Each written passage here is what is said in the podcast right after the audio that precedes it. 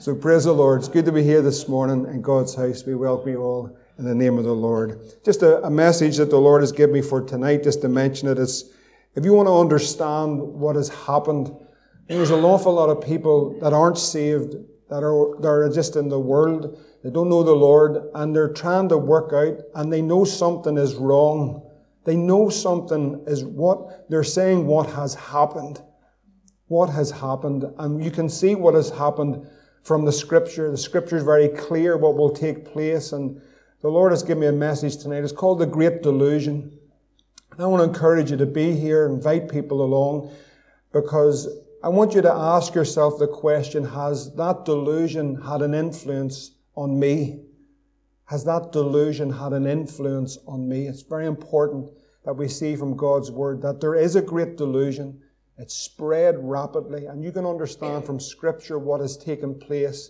And by that, there is the gospel. The gospel is always in it, but it's to bring the understanding of what has happened, what has taken place in our nation from the Bible's point of view, not from Storman's point of view, or not from all the players in the world, but from God's point of view, what has taken place. And there's a great delusion. And we can find that in God's Word. But we don't have to be deluded. We can walk in truth. And we can walk in the victory that there is in Jesus Christ. So remember that for tonight. Amen. If you have your Bible, would you turn with me to Zechariah chapter 4. This is the final of this series on understanding the work of the Holy Spirit in the last days. Understanding the work of the Holy Spirit. We're into Zechariah chapter 4. We'll read that audibly together as we stand. And then after you take your seats, we're going to go over into Haggai chapter 2. Understanding the work of the Holy Spirit in the last days. So I'll give you a few moments. Sometimes those minor prophets are a wee bit difficult to find. So I'll give you a few moments just to get your finger on those two places. Zechariah chapter 4. And then over into Haggai chapter 2 and verse 7. We're understanding the work of the Holy Spirit in the last days. And this is the final part in these messages, Zechariah 4. And once you're there, I think we should be ready. Would you stand to your feet and we'll all audibly read. We'll honor the Word of God. Zechariah chapter 4 and verse 6. We'll read this all together. Pray, take your seats, and then we'll turn to Haggai chapter 2. Amen. Then he answered and spake unto me, saying, This is the word of the Lord unto Zerubbabel, saying, Not by might, nor by power, but by my Spirit, saith the Lord of hosts. Father, we just pray for your help, for the Spirit of God to quicken your word and break the bread of life and illuminate our understanding by the power of your Spirit. And Lord, instruct us in thy way and show us your purposes in these days and glorify your name. We ask it all in Jesus' name. And everyone said, Amen. Amen. If you turn over into Haggai chapter 2, hopefully you're able to find it. Haggai chapter 2 and verse 7. And we're looking at the last days and the work of the Holy Spirit in these last days. Haggai chapter 2 and verse 7. The Bible says there, And I will shake all nations. The desire of all nations shall come, and I will fill this house with glory, saith the Lord of hosts. The silver is mine, the gold is mine, saith the Lord of hosts. And the glory of the latter house shall be greater than the former, saith the Lord of hosts. And in this place will I give peace, saith the Lord of hosts. And many of you, most of you will know, understand the house that the prophet is speaking of, both in past tense and in future tense. The house, of course, in past tense is referring to the revelation that came to Moses when God revealed to him the plan, the plan that is in glory, that is in heaven, and that Old Testament tabernacle which would be a shadow of the heavenly. You remember that unique piece of furniture. There were many unique pieces of furniture, all with types and shadows of the person of Jesus Christ. But in that Old Testament tabernacle, the Mosaic tabernacle, there was an ark, the Ark of the Covenant. It was a type of Christ. It was gold, and then there was wood overlaid with gold. And that was speaking of the divinity and the humanity of Christ, and on that mercy seat, the law, and so forth. I don't want to make a study on it this morning. We've looked at it many times, but in that Old Testament and in that type, that was a reflection of the heavenly. And so they were led by the Lord with a pillar of cloud by day and a pillar of fire by night, and the glory of the Lord was in that tabernacle. And as the glory lifted and began to move, so all of Israel would pull down their tents, and they would all move as the Lord would move and lead them on. We see that after the journeys of the children of Israel in the wilderness and then coming out, that the tabernacle rested in two significant places in Scripture. Again, we don't have the time for to study it, but in Shiloh and also in Shechem, that is where the ark would rest. But it was David, a man after God's heart, if you turn over into 2 Samuel chapter 7, that desired a permanent structure for the Lord. He desired to build a place where the Lord would dwell. In 2 Samuel, if you have your Bibles, chapter 7, verse 1, the Lord had greatly blessed David that he had given victory over all his enemies. And in 2 Samuel 7 and verse 1, it says these words, "And it came to pass when the king," that's David, "sat in his house, and the Lord had given them rest round about from all his enemies, that the king said unto Nathan the prophet, See now, I dwell in a house of cedar, but the ark of God dwelleth within curtains." And so now David, it's in his heart that he sees that God has so blessed him in his life, and God has so enriched him in so many ways and given him that house of his own. But now he sees this ark and the presence of the Lord, and he desires to make a permanent structure, that there was a place where the ark of the covenant could rest. And under the divine guidance, it's actually quite remarkable. If the Bible's certainly not a boring book. When I hear people say it's just a boring book, I can't get it. But honestly, it is absolutely a treasure. It is so precious when you see the hand of the Lord right throughout all of Scriptures and the revelation of Jesus Christ. Under the divine guidance, that David then chose to build the temple on that area known as Mount Moriah. That was also the place, of course, where Abraham would take Isaac and he would lay him on that altar. It's a type of the sacrifice of Jesus Christ on the altar. This was the place that he would build, and this was the place that the ark ultimately would rest. But it wasn't David that built the house, it was Solomon.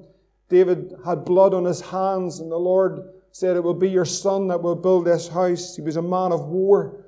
And so it was Solomon who built the house about 1,000 years before the birth of Christ. This house was complete. And then we read those familiar chapters that we read and we dearly love and are so precious, like in 2 Chronicles when the prayer was made and the people fervently began to pray unto the Lord and humbled themselves before the Lord. And then what happened was that the glory of the Lord came down and filled the temple.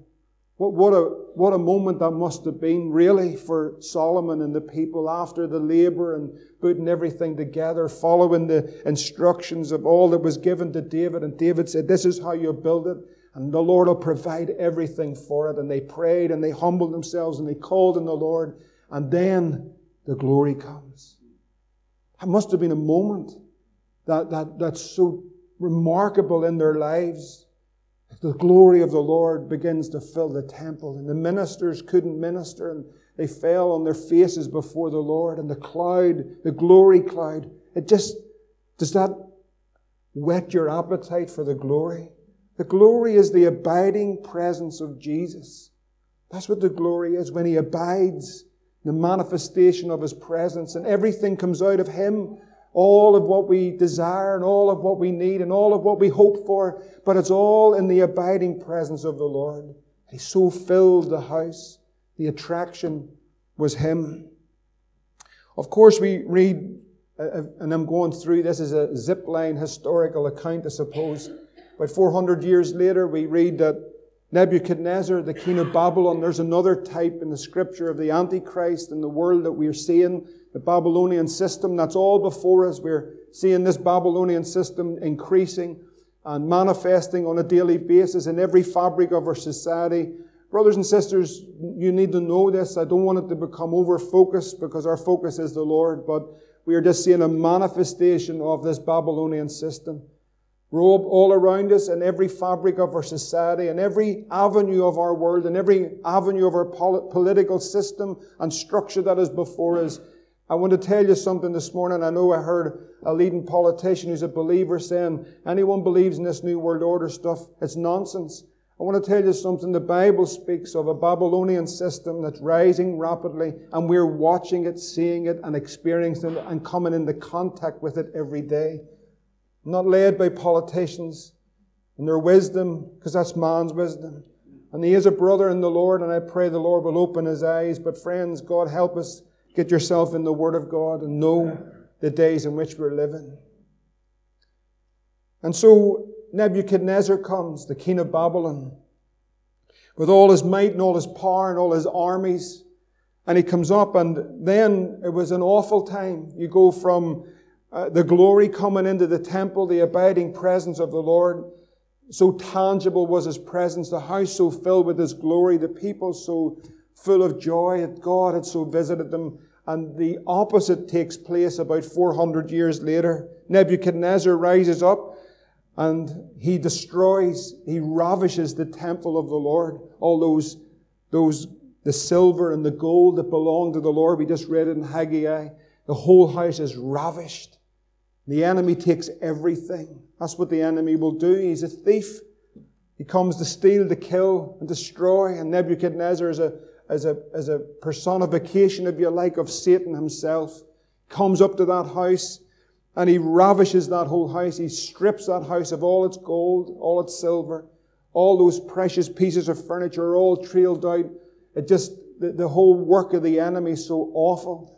You know, when the enemy comes and you can see his work, you know, in the natural, when a thief breaks into your home, when Stephen and Trish had that encounter in their home and that thief, he just wrecks everything. And Nebuchadnezzar came and he destroyed the temple, he pulled it down. The people of God were carried away. I want to tell you something. This was not because Nebuchadnezzar was powerful.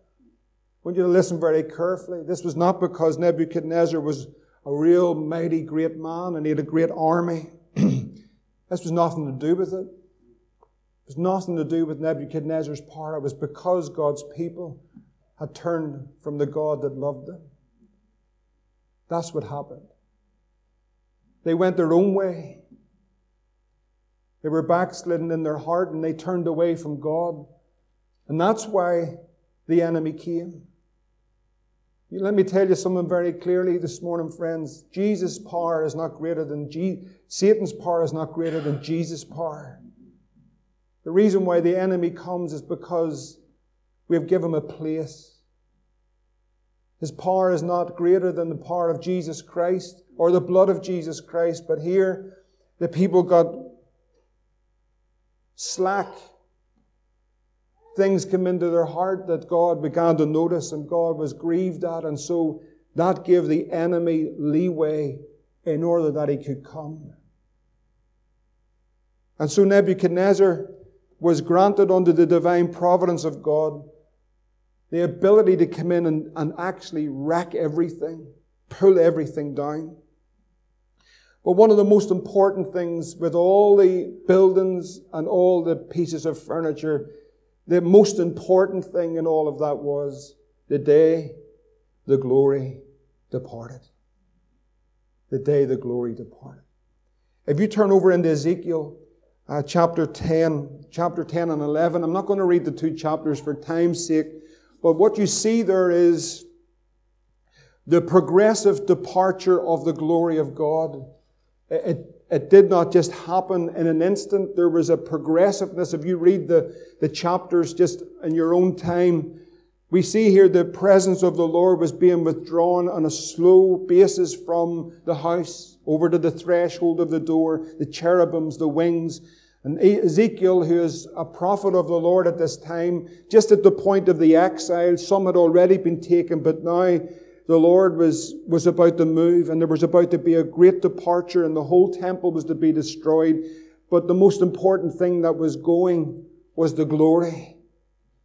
It was the glory. In Ezekiel 11, we finally see the final stages of this. In Ezekiel 11 and verse 22, we see that the cherubims lift up their wings. The wheels were beside them, and the glory of the Lord God of Israel was over them above. And the glory of the Lord went up from the midst of the city and stood upon the mountain which is on the east side of the city. This is quite a remarkable vision. God is revealing to the prophet what's happening in the spiritual, what's happening in the realm. There's a lot of things on the outward that you see, but you got to know what's happening in the spiritual. You got to see what's taking place in the realms of the Spirit. And so Ezekiel is seeing this vision of the progressive departure of the glory of God. The people were hearing false prophecies. There's a lot of false prophets that were speaking of that time, saying, you're hearing this whole message about the second coming and the sudden change, and we're telling you peace, peace, all is well. That's what the prophets did. I mean, it's a mirror image of our day. Everything is well. There are many that are standing on pulpits. I'm not criticizing. I'm just saying the factual parts of it that are standing and saying, peace, peace, all is well. All is fine. And there was a lot of false prophets in these days that were saying that. And the people were saying, well, look, Ezekiel, you're saying this, but you know, this guy down here, and he speaks Greek and Hebrew, he's saying this. And he went to college and he went through it and he has a PhD and everything else and all of that. And whether he does or he doesn't, it doesn't really matter. But this is what he's saying. And the prophet's saying, I'm seeing something that you don't see. The most tragic part of all of this was the glory, the abiding presence of the Lord was starting to go. Why? Because God had looked in the heart of His people. And He'd seen the condition of their heart. And it was in His divine providence that He allowed Nebuchadnezzar to come, not because Nebuchadnezzar was greater than God, but because God's people were backslidden in their heart, and God's seen their heart. And so we see this, it's very significant. In verse 23, when it says that the glory of the Lord went up from the midst of the city as Jerusalem and stood on the mountain which is on the east side of the city. The mountain on the east side of the city is the Mount of Olives. The final place that Ezekiel's looking at where the glorious departing is resting up on the Mount of Olives. Matthew chapter 21, if you go right over into the New Testament, Matthew chapter 21 and verse 1. Matthew 21 and verse 1, they drew nigh unto Jerusalem, and were come to Bethphage unto the Mount of Olives. And then Jesus sent the two disciples in, and you know He sent them in to get that donkey. And right down into verse 8, just for time's sake, it says, and there was a very great multitude, spread their garments in their way, others cut down branches of trees and strewed them in the way, and multitudes that went before and followed cried, saying, Hosanna to the Son of David. Blessed is He that comes in the name of the Lord. He comes riding on a donkey to fulfill Scripture. Hosanna, Hosanna to Him in the highest. And He was come into Jerusalem. The whole city was moved. And they said, who is this? They didn't know who He was. And here's Christ. The last time that Ezekiel speaks of the glory, as far as the departure goes, we'll go back in a moment because the glory also returns. But we see here now Christ coming, the glory of God wrapped in human flesh, riding in on a donkey. What we think sometimes of what it's going to be is not what it's going to be. This was the center of the earth as far as concern and worship and the seeking of God. I believe I would love to go to Israel someday. I doubt it's going to be possible unless I get jabbed and dinged and double dinged and whatever else they're going to do to me. Remember double dinging? You maybe don't remember that, the city bus. That's years ago. That's an old one. I'm confessing my sin now. When you double dinged your ticket to get on the bus, you got the wax and then you could wipe it off. Elaine knows what I'm talking about. Sorry, that's a confession there of sin. That's a long time ago. But you know, one I would love to see is some of just the historical sites, because I think it'd be absolutely wonderful to see the places that are there. It's actually true.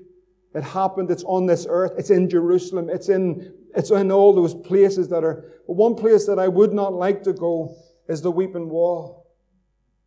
I wouldn't like to go. Many want to go there, but I would not like to go there, because there are men that are standing, believing that they're at the closest place of the holy place, the Holy of Holies, and they're blind, and they're crying, and they're calling, and they're praying, and they don't realize that He's come.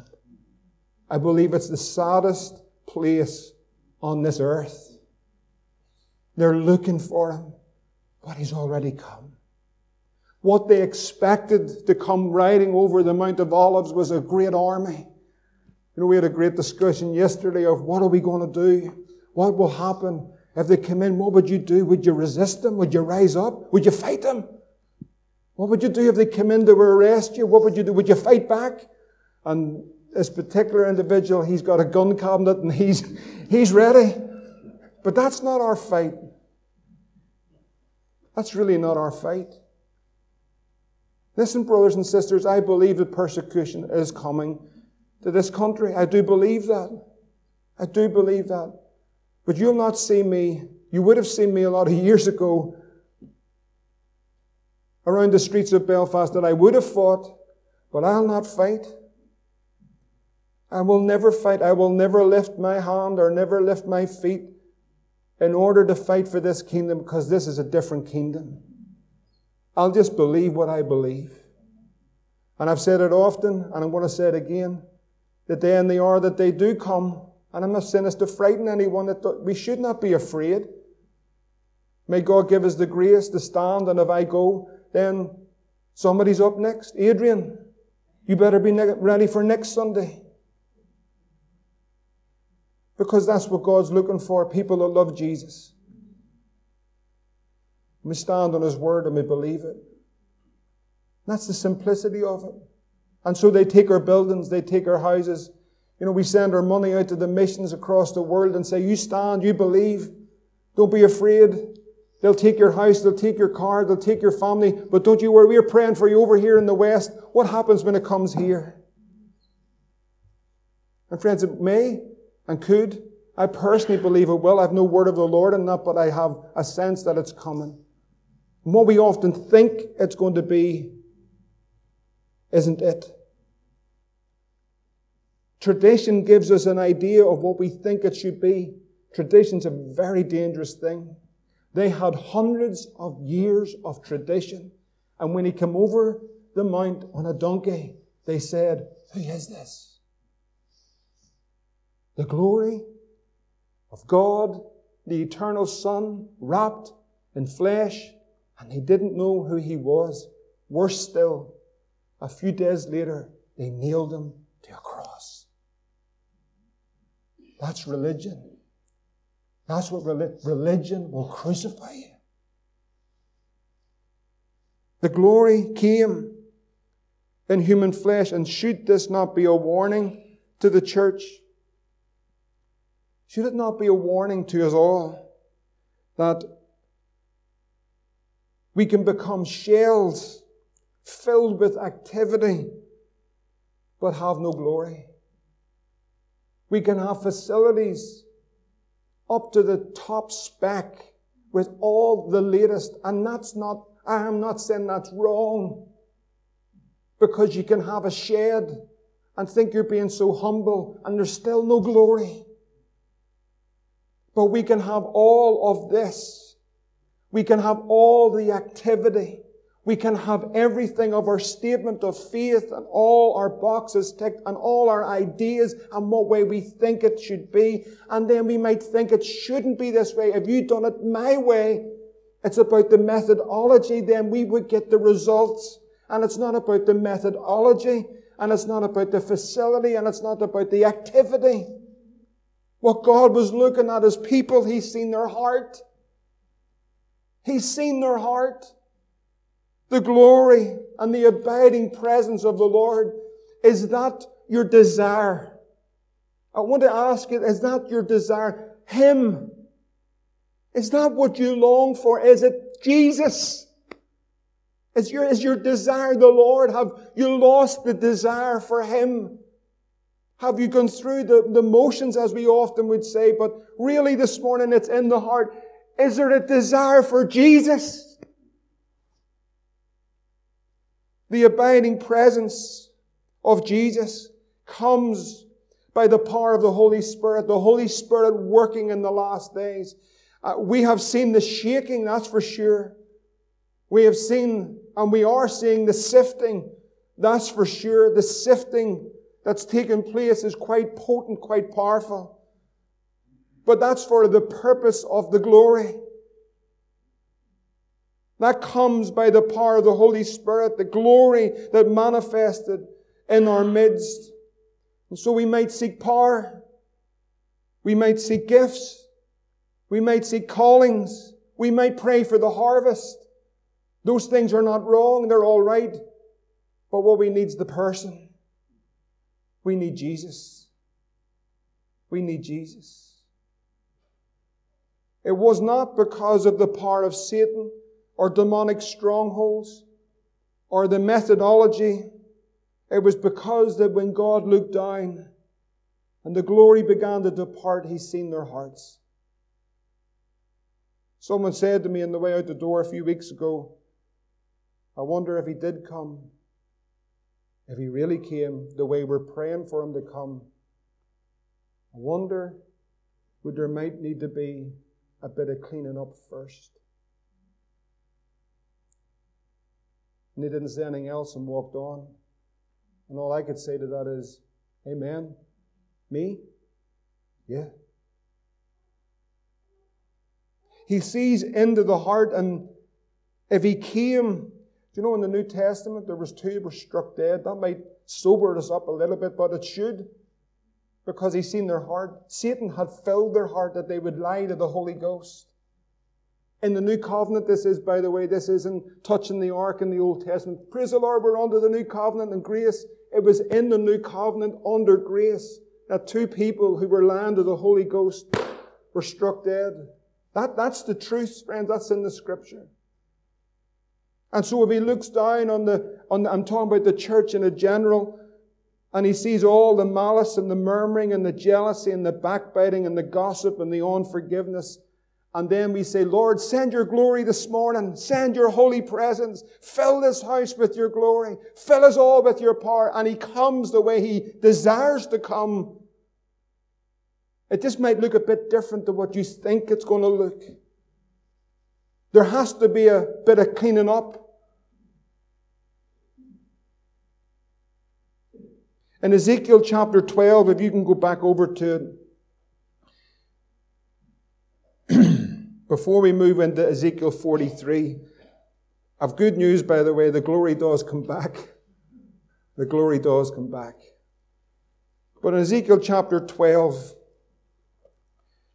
the word of the Lord, to show you why the glory departed and God was going to bring a judgment on His people. In Ezekiel chapter 12, the word of the Lord also came unto me, saying, Son of man, thou dwellest in the midst of a rebellious house, which have eyes to see, and they do not see. They have ears to hear, and they hear not, for they are a rebellious house. They had the ability to see, but they couldn't see.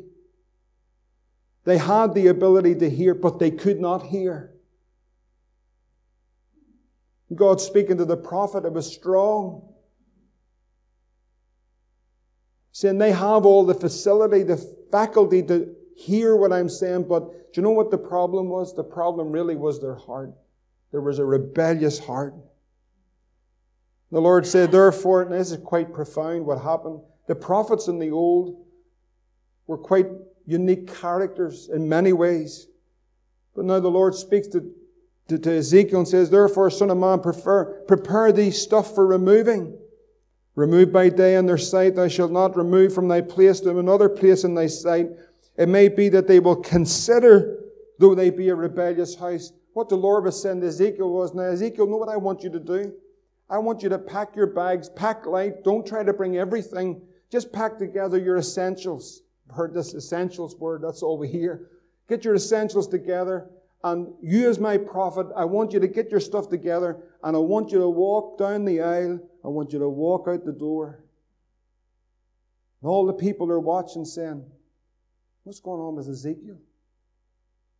What's happening here? You know, when we watched the events in Afghanistan, what did they say? They're starting to say now, once the president jumped on the helicopter and he was out, the whole thing just collapsed. The significance of all of this was, Ezekiel's still here, the old preacher's still here. There's a Sunday night gospel meeting, so we can still go along. Jesus hasn't come yet. We can hear the Word of God every Sunday morning. Are you going this morning? Maybe. Are you going next? I don't know whether I go or not, but hey, who's on? Doesn't really. But sure, we'll go, because the old preacher's still preaching the old message.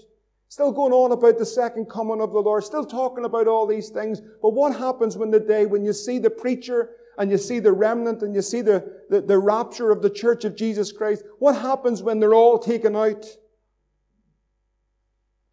What happens when the day comes and it's over? What happens when there is no Sunday morning service? There is no preacher. There is no one that you can phone. There is no mummy. There is no daddy. There is no neighbor. There is no work colleague that's sharing the gospel and pleading with you to get saved and speaking to you. Even those that are all sitting in the church and going through all the motions, and your heart's so far from the Lord and you're not living right and you're just going through the motions of all of this. Or maybe your heart's so hardened, or it is a rebellious heart, and you're filled with all the stuff and all the envy and all the murmur and all the jealousy, and the Lord's saying, listen, there's a day coming. And there's Ezekiel, he's got his little bag, and you see him packing his little bag, and he's saying, folks, I want to let you know I'm out of here. And they've been listening to all the false prophets who said, peace, peace, all is fine, don't worry about it. And Ezekiel's walking down the road and said, the Lord's told me to leave. And maybe at that point, they'd waken up. But they didn't. They got their system. They got their tradition. They got what they had. They got all their stuff. When he's walking away, they still didn't grasp it. Friends, we are in serious days. We are in serious days. Good news is the glory comes back. If you turn over to Ezekiel chapter 43... Remember, we're speaking about the glory of the latter house. So where does the glory come to? Will it come to Jerusalem? Eventually he will come again and his feet will touch down on the Mount of Olives, those pierced feet, that's for sure. But the glory or the abiding presence, where will it come to? There's a structure. I know it's not politically correct. There's a demonic structure sitting on the Temple Mount that's just demonic. That's what it is. Friends, I will not ever be conditioned by the political correct system. I will not. There is a conditioning of everybody and everything and everyone. I'm not going to be nasty. Not going to be mean, not going to be cruel to anybody, but we need to know the day we're in. They are trying to condition what you say, what you think, what you believe. I will be conditioned solely by the Word and by the Holy Ghost. And people in the church are going to be offended by this. I know that, and you know that, but we're not being mean. We're going to believe. Ezekiel 43 says, afterward he brought me to the gate. Here's another vision. Even the gate that looks towards the east, and behold, the glory of the Lord God of Israel came from the way of the east. His voice was like the noise of many waters, and the earth shined with his glory. And it was according to the appearance of the vision which I saw, even according to the vision that I saw when I came to destroy the city. In other words, it was similar, but here's the glory that's coming back. And the visions were like the vision that I saw by the river Chebar, and I fell upon my face, and the glory of the Lord came into the house by the way of the gate, whose prospect is toward the east. And the Spirit took me up and brought me into the inner court, and behold, the glory of the Lord, it filled the house. There was a glory that filled the house. Haggai speaking here of the house, the latter house being filled with the glory of the Lord. These were the minor prophets, major prophets in that last stages of that captivity that took place, and they were plunged into that Babylonian captivity. We know they came back. They laid the bases. Nehemiah built the walls. They put up the altar, but the house has never seen the glory again. Never again has it seen the glory. Just when Jesus came in himself in flesh and went into that temple and pulled down all their tables and all their tradition and said, my house will be called a house of prayer. And as he cleansed the house, then the house is filled with his power, and the children come, and the wee Enzos and the wee Saskias and all of those are rejoicing and praising the Lord in the house of God because he's filled the house with his glory. The glory of a latter house will be greater than that even of the former. What Solomon experienced, what Moses experienced, what the children of Israel experienced in the wilderness, the glory is greater than that glory. It's beyond our comprehension when we see that there is an end-time glory by the power of the Holy Spirit. And what does the Bible say? That God begins to deal with the temple. His temple. What is His temple? If you turn over to 2 Corinthians chapter 6, and this is the dealing of the Lord. You know what? God this morning gave me a message, but I want to speak sometime when He leads me. The blessings of adversity. The blessings of, because you do not find what's in you or in me until there is adversity. You do not find what's in us until there's a storm. We're going to cross the Sea of Galilee, sailing. Jesus in the vessel will smile at the storm. Then the storm comes, but then we find out really what we're singing. What's in us? What's in our hearts? In 2 Corinthians 6 and 14, Paul writes and says, be ye not unequally yoked together with unbelievers. What fellowship is righteousness with unrighteousness? Why are you battling? Why is your Christian faith not in the place it's supposed to be? Why does it not work for me? Why is it not working? I see these people rejoicing and having a song and living a life for Jesus. It doesn't work for me. Well, then come out from among them and be separate. Stop trying to live two lives at the one time. Stop living in the world and living in the church. Live for Jesus. Surrender everything, and it's joy, unspeakable and full of glory. He's no disappointment, but it'll never work by trying to do both. That's what Paul's saying. What agreement has Christ with Belial, or what part has he that believeth with an infidel? What agreement has the temple of God with idols? For ye are the temple of the living God. And God said, I will dwell in them, I will walk in them, I will be their God, and they shall be my people. What house is he referring to when there's an end-time glory? Ye are the temple of the living God. This is so profound, but may it be more than just an intellectual understanding. May by the power of the Spirit of God fill the temple with His glory. That's you, friend, if you're saved this morning. You are the temple of the Holy Ghost. You are the temple of the Holy Ghost. When Haggai says, and he didn't get the revelation of the fullness of this, but under the inspiration of the Holy Spirit, he's saying, there's an end-time glory.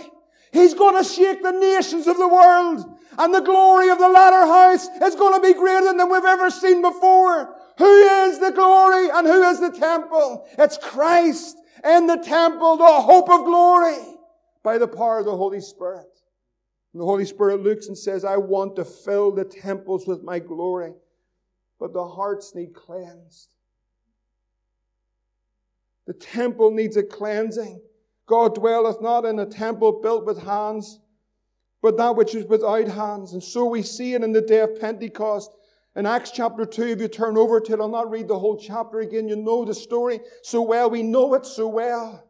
But in Acts chapter 2, when the Holy Ghost fell in that upper room, friends, listen. The most of Jerusalem missed it by a stone throw. I want to tell you he did not come to the magnificent temple, Herod's temple that was built. The glory never visited that temple. He did not come to that great temple that was built by man, and Herod had raised it up, but he came to a humble upper room. They missed it by a stone throw. You could be in all of that tradition and you'll miss the purposes of God in the last days. If God has brought you out of it, praise God He has. Because He's brought you into not this place, He's brought you into a place in Himself for an end-time glory, for the purposes of God. And so it says in Acts chapter 2, when the Holy Spirit fell on 120 people, the glory of the Lord is simply God, God, God the Father displaying God the Son by God the Holy Spirit in a human body. The temple of the Lord. It is profound.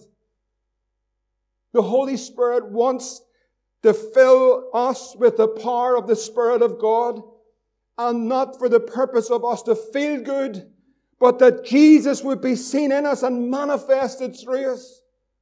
The reality of Christ, Him. Brother Clendenin said to me 15 and a half years ago, you don't have opposition. You don't have persecution. As I went through my moping story, he just hit me a slap in the back and said, when Christ is made real in your life, then you're going to have opposition and persecution, but He'll be real. The reality of Christ in your life by the power of the Spirit. Peter says in Acts 2 verse 17, and it shall come to pass in the last days, saith the Lord, I will pour out of my Spirit upon all flesh. How many people have read this before? All of us, isn't that right? All flesh, your sons, your daughters shall prophesy. Your young men shall see visions. Your old men shall dream dreams. On my servants and on my handmaidens I will pour out in those days of my Spirit, and they shall prophesy.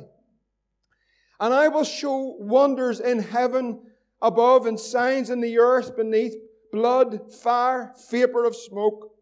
The sun shall be turned into darkness and the moon into blood before the great and the notable day of the Lord.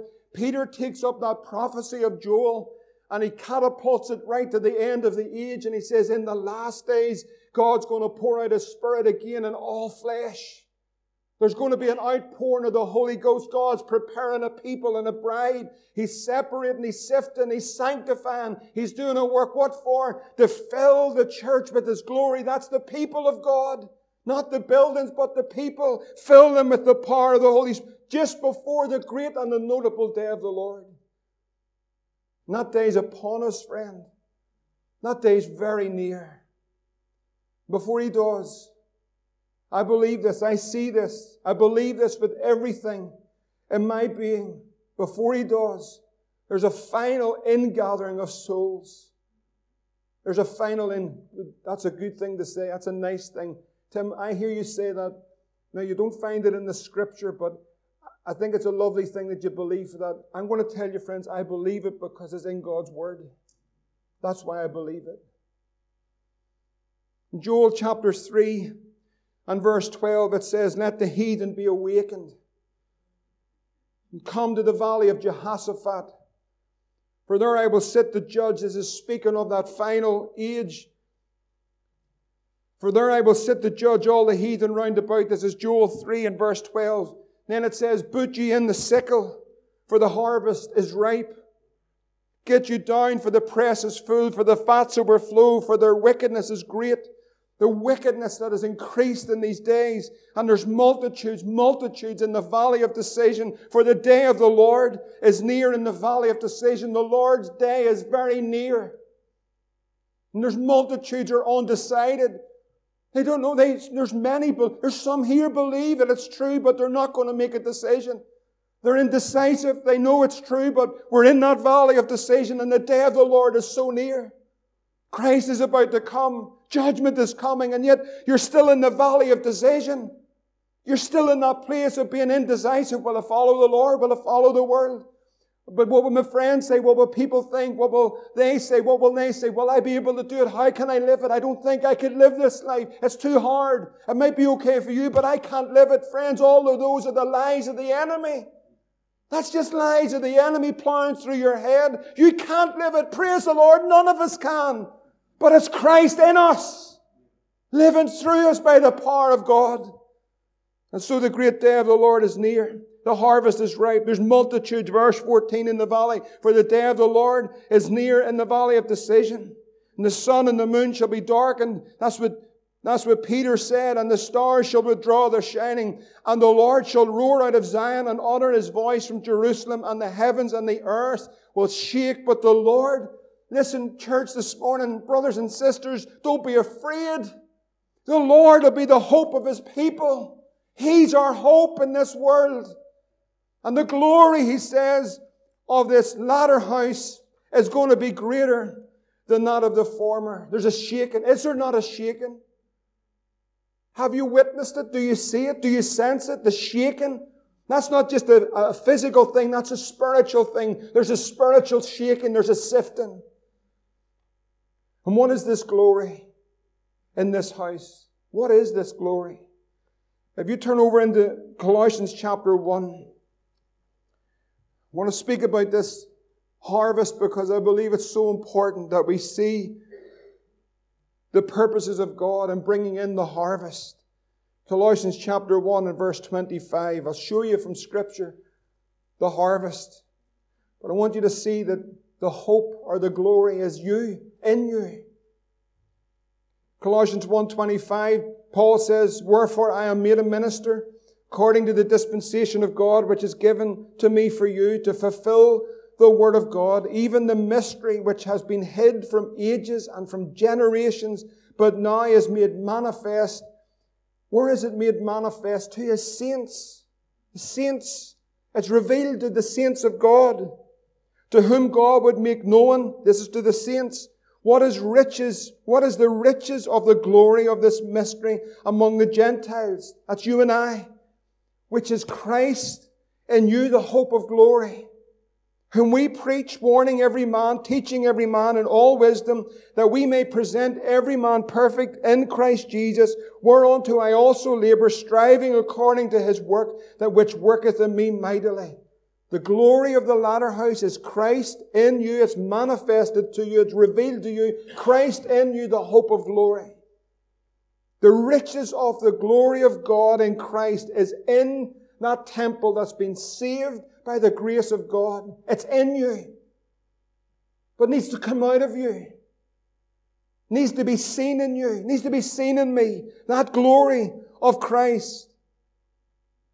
As a soul is saved, one soul is saved. One soul. One beggar off the street. One prostitute. One drunkard. One self-righteous man. One young person. One older person.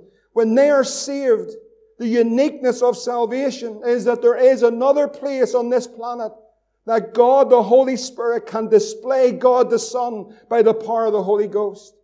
That is awesome. That is the new birth. That is the miracle of life. That is the greatest miracle. That is not a decision or a hand up. That is being born again. We've made it something so much less than what it actually is. It's a miracle. A life has been changed. A drunkard has been set free. A self-righteous man has found Christ. A prostitute has been delivered. Set free by the power of God, washed in the blood of Jesus Christ, cleansed and filled with the power of the Holy Ghost. And Jesus is seen in their life. That's awesome. Religion says it's how you dress, it's how you look, it's how you think, it's how you talk. It's all about the outward. But Christ saves a man by being born again of the Holy Ghost. And then they come together as a spiritual habitation of God through the Spirit. This is a spiritual house. What makes the house great this morning, and I say this, but I say this reverently because I know God has done it and He has blessed it. But what makes the house special this morning is it's a spiritual house. And Christ is here. And we are a holy habitation for God. And the attraction of this house, and you'll hear this a lot, is Jesus Christ. That's the attraction. There's a shaking and there's a sifting, and the sifting hasn't stopped, and neither has the shaking. It hasn't stopped. It's actually, someone said to me yesterday, I don't like mentioning names, but I'll just say what they said. Listen, it's all going to die down in a few weeks. It's all going to just peter out, and we'll all be back. Barbecue, everything, flip-flops, cases packed, tickets booked. We're away. We're all back to normal. That's contrary to God's word. But that is the natural man. I'm not saying, by the way, if you're going on holiday, don't feel condemned. Go on your holiday. It's okay. But if we honestly think that this is all going to be tickety-boo by Christmas. Friends, I'm telling you something, but a lot of people believe that. We're running into something that's so significant in the prophetic calendar of God. But there's a harvest. There's a harvest. Anyone excited about the harvest? Is there anyone excited about the harvest? I'm not talking about the spuds, by the way. That's great. Praise the Lord. I'm talking about a harvest of precious souls. What's this all about? I pray, friends, that I'd love to make an announcement from this platform someday. Could I ask all that are saved, would you stand outside to let the sinners in? Do you know the tragic thing about that? Some people wouldn't want to give up their seat, especially if it's raining outside. You think I'm joking? That's the tragedy of it. That's what we were reduced to. But there's a harvest. I want to show you the harvest and show you it from Scripture. If you turn to James chapter 5, I'm going to close with this. James chapter 5, verse 7. Why is he not come? Do you know a charlatan on the platform said this week that the reason why Jesus hasn't come is because you haven't been given enough money. He's looking in the aeroplane. He's a charlatan, friends. He's a charlatan. That's strong language. That's what the Bible calls him. He's making merchandise of the people of God. The reason why he hasn't come because you haven't given enough. I want to tell you something. Vacate that building and turn off that rubbish on that God channel. I'm not saying it's all. But listen, let me tell you, friend, the reason he hasn't come is because he's waiting. And I'm so glad he is. I'm so glad he's patient. I'm so glad that he's just holding back a few more days and he hasn't come. Do you want to know why? Because if he came, we have too many loved ones that are not ready. And you know the Father waits. He's patient. In James 5 and 7 it says, be patient. The Lord then tells us to be patient. Be patient, brethren, unto the coming of the Lord. Behold, the husbandman waiteth for the precious fruit of the earth. He's waiting. He's waiting for the precious fruit of the earth. And he is long. He's long patience for it until he receives the early and the latter rain. Then he says to us, be ye also patient. Establish your hearts, for the coming of the Lord draws near. He's about to come, but he's so patient. What's he waiting on? Why is he holding back? Why is he not come? We've heard about this for years. That's what the world say. They're fulfilling prophecy. We hear about this second coming. You always preach that. And you know why he hasn't come? Because he's so patient. He's so filled with long-suffering. Why? Because he doesn't want you to perish. He doesn't want you to be lost. He doesn't want you to go to a lost sinner's hell. He doesn't want you to be plunged into the place that's reserved for the devil and his angels. That's a real place. That's God's hell. He created it for the devil and his angels, but he's not willing that any man go there because that's why he sent his son on the cross to die. And he waits and he says, would you come? Why will you not come?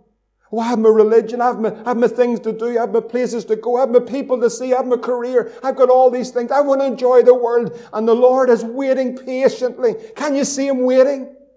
You haven't come yet.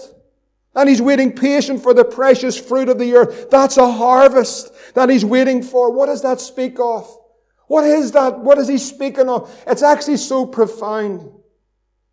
If you go right back into the Old Testament, because you pick up these types and shadows, but it's actually quite a wonderful thing. Way back in the book of Leviticus in chapter 23, the Lord was speaking to Israel and they were getting ready to go in, obviously, to possess the land and the land that God had given them. And they were going forth into that land that was flowing with milk and honey.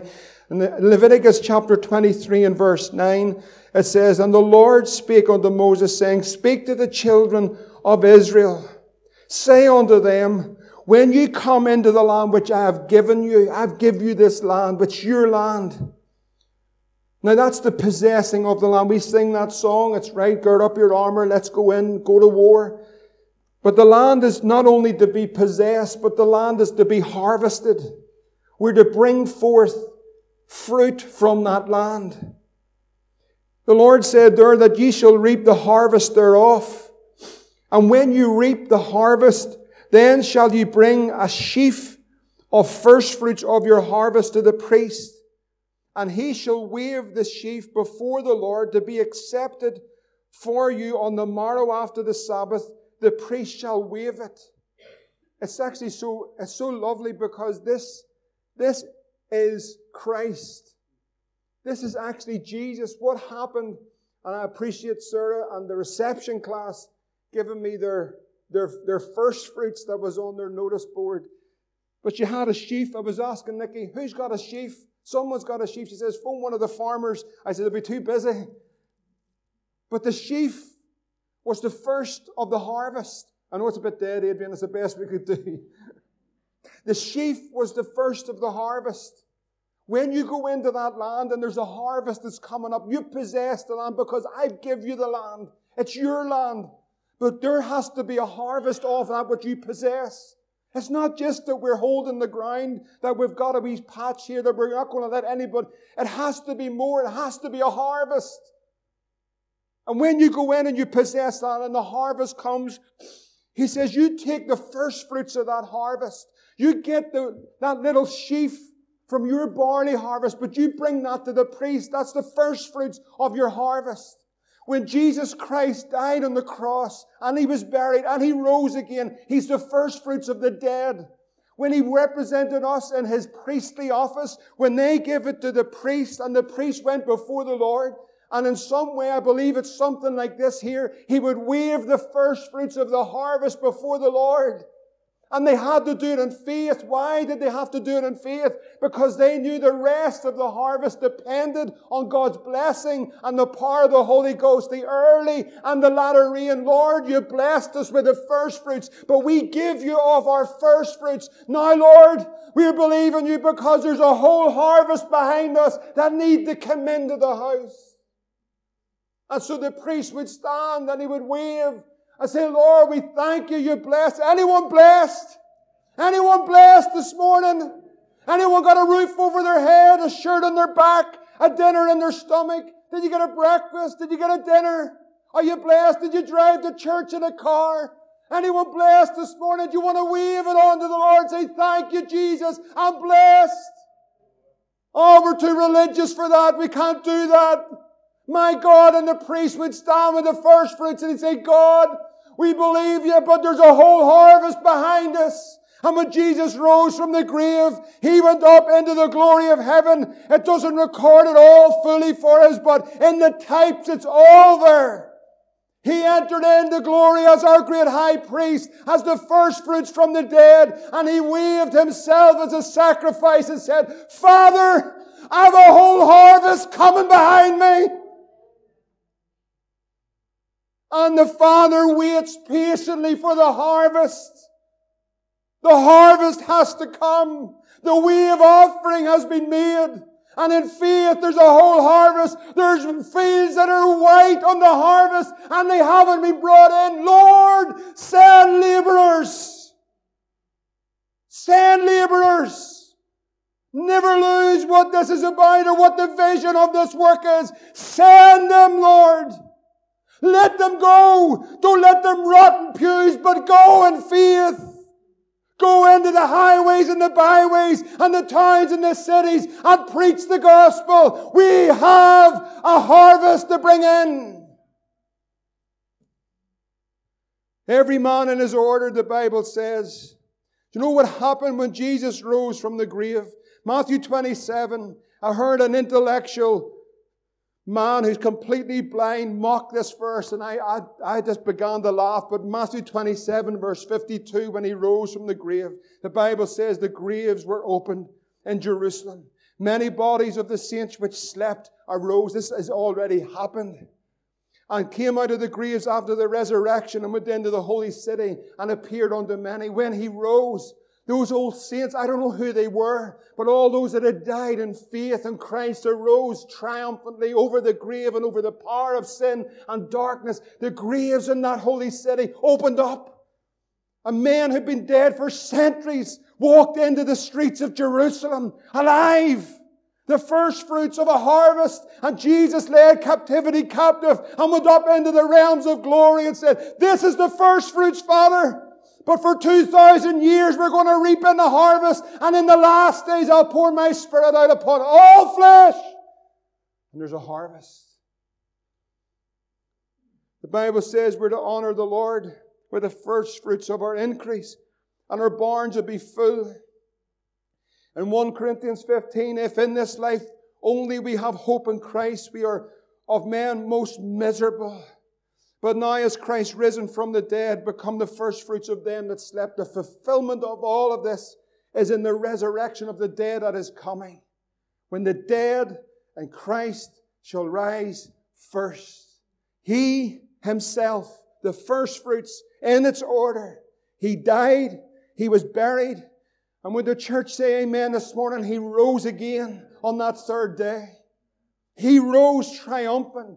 And he stood before the Father and said, "Father, I'm the first fruits. I'm the first fruits. And these saints that have risen with me out of Jerusalem, they're the saints in the faith that have died. But this is the first fruits. This is the order, but Father, there's a whole harvest to come in." And he looked ahead in time. He looked ahead in time and he's seen you, Judith. He looked ahead of time and he's seen you, Jeff. He looked ahead of time and he said, "There's Ruth. I need to bring Ruth in." He looked ahead of time and seen Sandra. "I need to bring them in." And there's more that haven't been brought in. The harvest. The harvest. At the beginning of that harvest, they knew everything.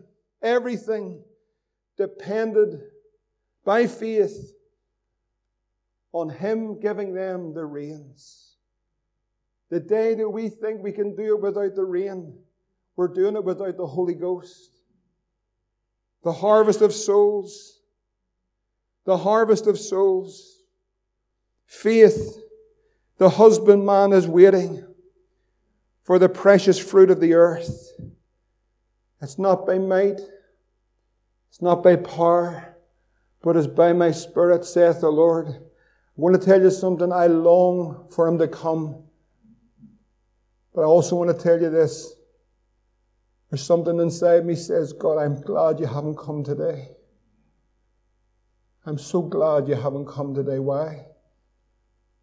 Why? Because there's a few more wee sheaves that we need to bring in. And that's your mum and dad. And that's your brother. And that's your sister. And that's your daughter. And that's your son. And that's your neighbor. And that's your granny. And that's your granny and grandmother and granda. And we say, "God, we want to bring them all in." Because He's not willing that one we perish. It's not by might nor by power, but by my Spirit. Lord, we need the end time glory. So Lord, what you need to do in us, what you need to do in us, whatever you need to do in us, Lord, we say, would you do it? Do you know what that will happen? What's going to happen, friends, if you pray that prayer? I can tell you this from experience, and I have a few more to go. You're going to experience storms. Because the storm reveals what's in us. It tells us what substance we're made of. Adversity, circumstances. All of a sudden, you find out what's in there. God, I didn't know I was there. You know what to do? You can get on your knees as quick as lightning and say, "Lord, sorry." You know what He says? "Son, I was trying to show you something there. I want to make you more like me." And see if it's a real deep-rooted thing that's lying in there for years. Sometimes it is. Most of the time it is. Do you know what's amazing? There's a nail-pierced hand that can go way, way deep, and He can pull the whole root out. He's amazing if we're willing. The proud will say, it's not me, it's him, it's her. That's not my heart. God knows my heart. I tell you something, God does know your heart. God knows all our hearts. But thank God, as we said on Wednesday, if our heart condemns us, there's one that's greater than our hearts. He's cleaning up the heart, the temple. He's building up the temple. Isn't it the wee chorus, building up the temple? I remember Jonathan singing that, sitting on his granny settee, building up the temple of the Lord. The way wee Jacob sings it, that's the way he used to sing it. Building up the temple of the Lord. And the boys cry, boys, girls, will you help us? And the girls say, boys, will you help us? We're building up the temple of the Lord. God cleansed the temple. But Lord, it's not just a cleansing. We need the glory. And the glory's coming, friend. It is coming. But I don't want to miss it like Jerusalem. They missed it by a stone's throw. They missed it by a stone's throw. They thought it was all coming into that beautiful building, but He came into a humble upper room. God help us. Keep us low. Let the glory come. Let's pray together.